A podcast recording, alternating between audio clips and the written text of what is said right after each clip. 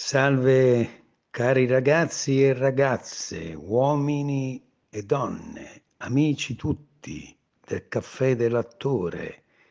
Ho fatto una lunga tournée teatrale, impegnatissimo in questi mesi. Adesso riprendiamo alcune nostre registrazioni e appuntamenti. Oggi vi voglio leggere una bella poesia di Catullo dedicata a Sirmione, lago di Garda. Ovviamente per chi conosce questo bellissimo lago nel nord Italia e precisamente in Lombardia. Dice la poesia di Catullo, perla delle penisole e delle isole, o oh Sirmione, di tutte quelle che Nettuno sostiene nel mezzo di laghi cristallini e mare aperto, entrambi, con quale entusiasmo, con quale impazienza e felicità ti incontro nuovamente quasi non credevo a me stesso, spostandomi dai campi della Tinia e della Bitinia e rivedendoti infine senza alcun timore. Oh, cosa rende più beati che trovarsi spogli dalle preoccupazioni, quando l'anima mette da parte il peso stanco del viaggio e ritorna a casa propria e riposa nel letto tanto desiderato e questa, dopo immense fatiche, l'unica nostra ricompensa. Salve! Sirmione, bel mondo, tu felice per il tuo padrone e voi pure, onde del lago Lidio, si rida in casa e qualsiasi cosa ci sia per cui ridere. Bella, eh? Molto bella. Oggi, oltre che a questa bellissima poesia di Catullo, queste dolci parole dedicate a questo immenso lago, il lago più bello d'Europa, più grande, maestoso.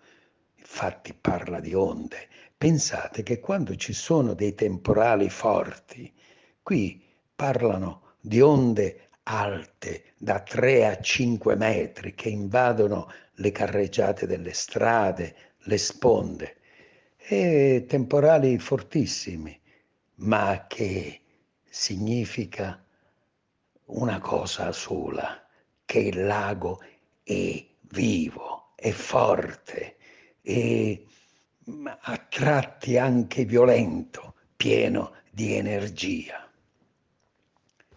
Oggi abbiamo un ospite, fra l'altro. Ah, dimenticavo un manicaretto, cioè un bel dolce che ho mangiato poco fa. Eh, dimentico sempre che il caffè dell'attore è anche gustare quel buon caffè, quel profumo di caffè, e con poco zucchero, ma una bella brioche. Mm calda, mm, mm, di quelle gustose, appena sfornate qui eh, a Sirmione stessa, in una pasticceria che io conosco e che se un giorno per caso ci incontrassimo, beh, io vi porterò. Ok? Bene. Dicevo, oggi abbiamo un ospite, un maestro, un grande maestro e studioso della lingua italiana, anche se italiano, ma vorrei sottolineare questo, soprattutto agli italiani, non solo a chi è straniero e vuole conoscere la mia lingua, la lingua italiana, per varie ragioni, no? Per cultura, conoscenza dei poeti e dei grandi letterati della uh, letteratura italiana, bene, eh, vi voglio presentare, dicevo, Guido Manfredi, che è uno studioso, un ragazzo, dico ragazzo anche se un, alla sua età, anche lui, ma è un mio allievo e quindi lo definisco ragazzo così io non sono così vecchio come può sembrare. Naturalmente sorrido su questo, che è l'età. Bene, un giorno ne parleremo. E Guido Manfredi vi terrà in compagnia con una, tra virgolette, lezione. No, no, non scappate, non sono lezioni noiose, ma importanti, perché dicevo, è importante per un italiano che oltretutto, se studia una lingua straniera, non può avere l'accento delle sue regioni italiane perché va a rovinare l'altra lingua, non so, l'inglese, il tedesco, il francese, il giapponese, quello che sia, no? Perché eh, farebbe una traduzione con degli errori proprio eh, fonetici. Ecco, ed è importante la fonetica, parlare bene l'italiano, intendiamoci, non perfetto, eh, ma eh, dove si scandiscono bene le parole. Bene, adesso vi lascio in sua compagnia perché essendo bravissimo ed è uno studioso degli accenti, di come vanno dette le parole, i ritmi che ci sono, in maniera che uno straniero che studia la lingua italiana sa bene come dire certe parole, che non sto qui a, fare degli esempi strani di regioni perché può sembrare anche poco educato verso quella regione da parte mia, anche se non c'è nulla di male. Ogni regione ha il suo accento, la sua inflessione. Ecco, vi lascio in compagnia di Guido Manfredi e a più presto per un nuovo manicaretto, ovvero un nuovo dolce, o perché no, anche qualcosa di salato, gustoso per il caffè dell'attore. Ciao ciao, bye bye, a presto. L'addizione. L'addizione per molti è considerata un insieme di regole per pronunciare bene le parole, difficili, complicate, lente da apprendere e a questo punto mi sento di, di tranquillizzarvi. In realtà l'addizione è molto peggio di quello che sembra. Sì, perché è fatta da un'infinità di regole e forse ancora di più sono le eccezioni. Esistono poche regole fisse, anzi direi una. Innanzitutto bisogna considerare che le vocali le lettere forse più spesso pronunciate male, sono in dizione 7, non 5, A, E, I, O, U, ma le E e le O possono essere aperte o chiuse. Quindi in totale sono 7 e ci sono regole ben precise per la pronuncia. Dicevo, l'unica regola che rimane costante è quella che riguarda l'accento tonico. L'accento fonico è quello che ci dice se la lettera E è aperta o chiusa e lo stesso dicasi per la O. L'accento tonico è l'accento che indica dove cade la forza della parola. Ad esempio, potremmo dire bandiera, dove la E ha l'accento tonico perché non viene pronunciata bandiera o bandierà, ma bandiera. La E ha l'accento tonico. Ogni qualvolta che una lettera O o E non ha l'accento tonico è per forza di cose chiuse, chiusa.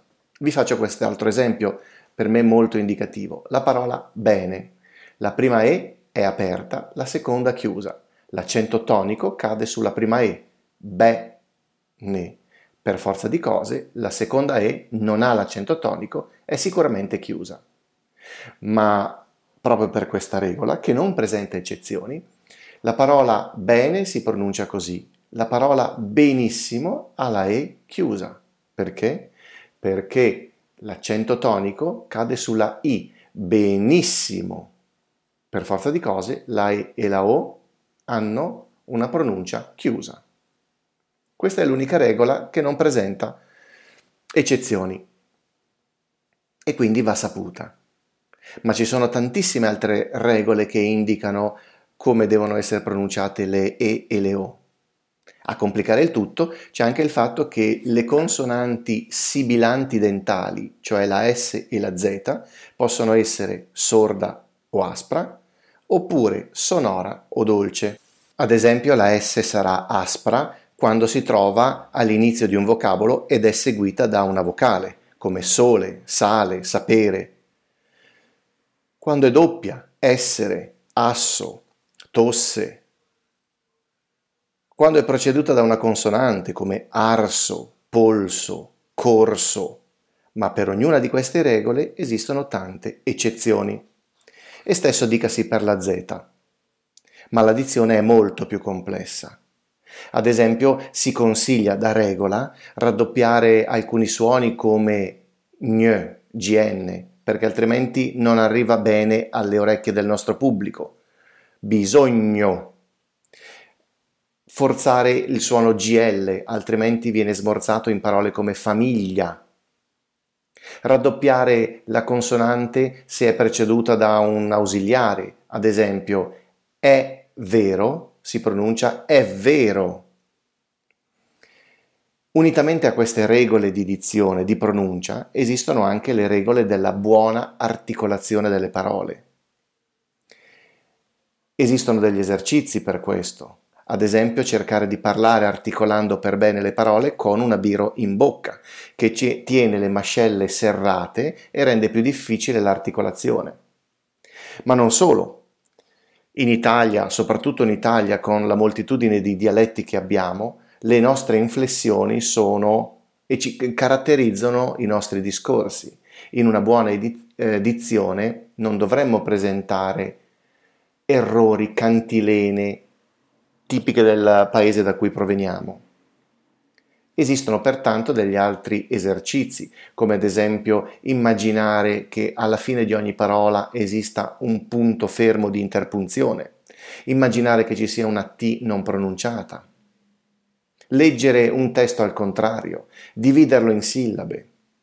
Allora combiniamo una buona articolazione con esercizi particolari con tutte le regole delle edizioni. Otteniamo davvero un sistema molto complesso, ma che ci permette di parlare in italiano corretto, che è la cosa che più vogliamo e più desideriamo nelle produzioni vocali, recitative o comunicazioni importanti. Delle regole e degli esercizi parleremo prossimamente in altre occasioni.